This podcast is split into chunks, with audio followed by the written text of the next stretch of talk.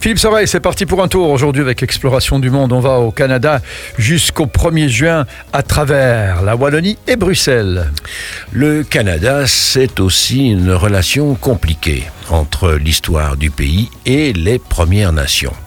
Bien avant l'arrivée des colons européens, l'actuel territoire du Canada abritait une population très variée, installée depuis près de 10 000 ans.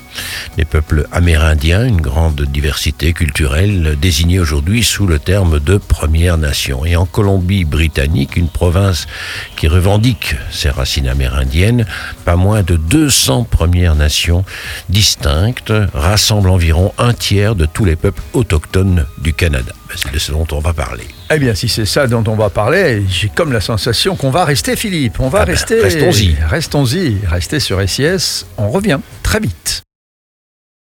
C'est parti pour un tour en partenariat avec Exploration du Monde. Tu vas donc nous amener au Canada.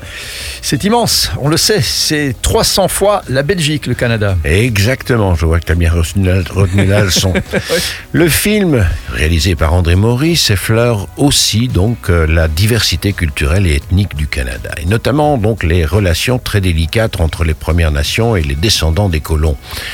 Il faut dire que les Premières Nations commencent à trouver leur place, mais vont- sans rentrer vraiment dans la complexité des relations politiques entre les peuples autochtones et leurs contemporains d'aujourd'hui, on peut tout de même dire que les choses s'améliorent progressivement. Et Voilà. l'histoire des Premières Nations, donc, est très riche, je suppose. Oui, impossible dans cette chronique évidemment d'évoquer tout ce que les descendants de ces Premières Nations continuent à cultiver tant sur le plan humain que sur le plan des relations de l'homme à la nature qu'ils vénèrent autrement que la plupart de leurs contemporains. Et on peut se confronter euh, à ces cultures Bah, justement, les Premières Nations comptent euh, un peu sur le tourisme hein, pour communiquer euh, leur culture, d'abord bâtie sur la tradition orale. Alors il y a évidemment les musées, les centres culturels, les espaces naturels, les sites inscrits au patrimoine mondial de l'humanité, de nombreux lieux où la mémoire de ces peuples est préservée à jamais et qui sont à visiter pour découvrir toute la richesse de la culture des Premières Nations. Un exemple, Philippe Soreille. Ben voilà, donc euh, par exemple du côté de Vancouver, il y a les Fakfakouak. Les quoi?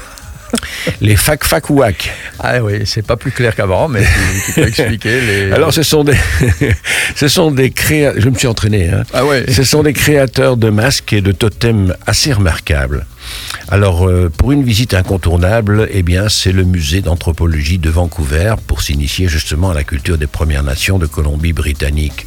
Ouvert en 1976, c'est un musée qui surplombe la mer, qui présente une riche collection d'objets artistiques et culturels, euh, cérémoniels également amérindiens, locales, avec une superbe architecture composée d'une structure à poteaux et à poutres apparents et qui évoque justement les constructions trouvées dans les villages autochtones de la côte nord-ouest. Et il se présente comment Bah, dès l'entrée euh, d'un grand hall avec des murs en verre de 15 mètres de haut, on est plongé dans une autre époque hein, avec des canoës, un ensemble exceptionnel de totems cré- créés par les Voilà.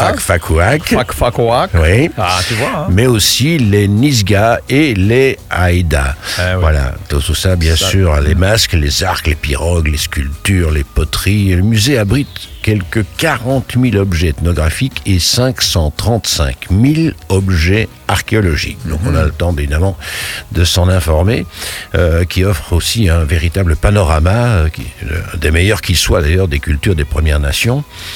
Au lieu de les présenter, euh, bah, ces objets en fonction de leur provenance, de leur usage ou de leur type, eh bien, le musée les dispose intelligemment en fonction de critères indigènes. Ainsi, par exemple, les objets sont regroupés selon la cérémonie pour laquelle on les Puis à l'extérieur, il y a un petit étang avec une belle promenade qui se poursuit sous le regard impassible de ces fameux totems. Ah, on a envie de voir tout ça et on rappelle que le film Canada, Terre des grands espaces est en séance de projection jusqu'au 1er juin avec Explo. Tous les renseignements sur Exploration du Monde en un mot, point .be.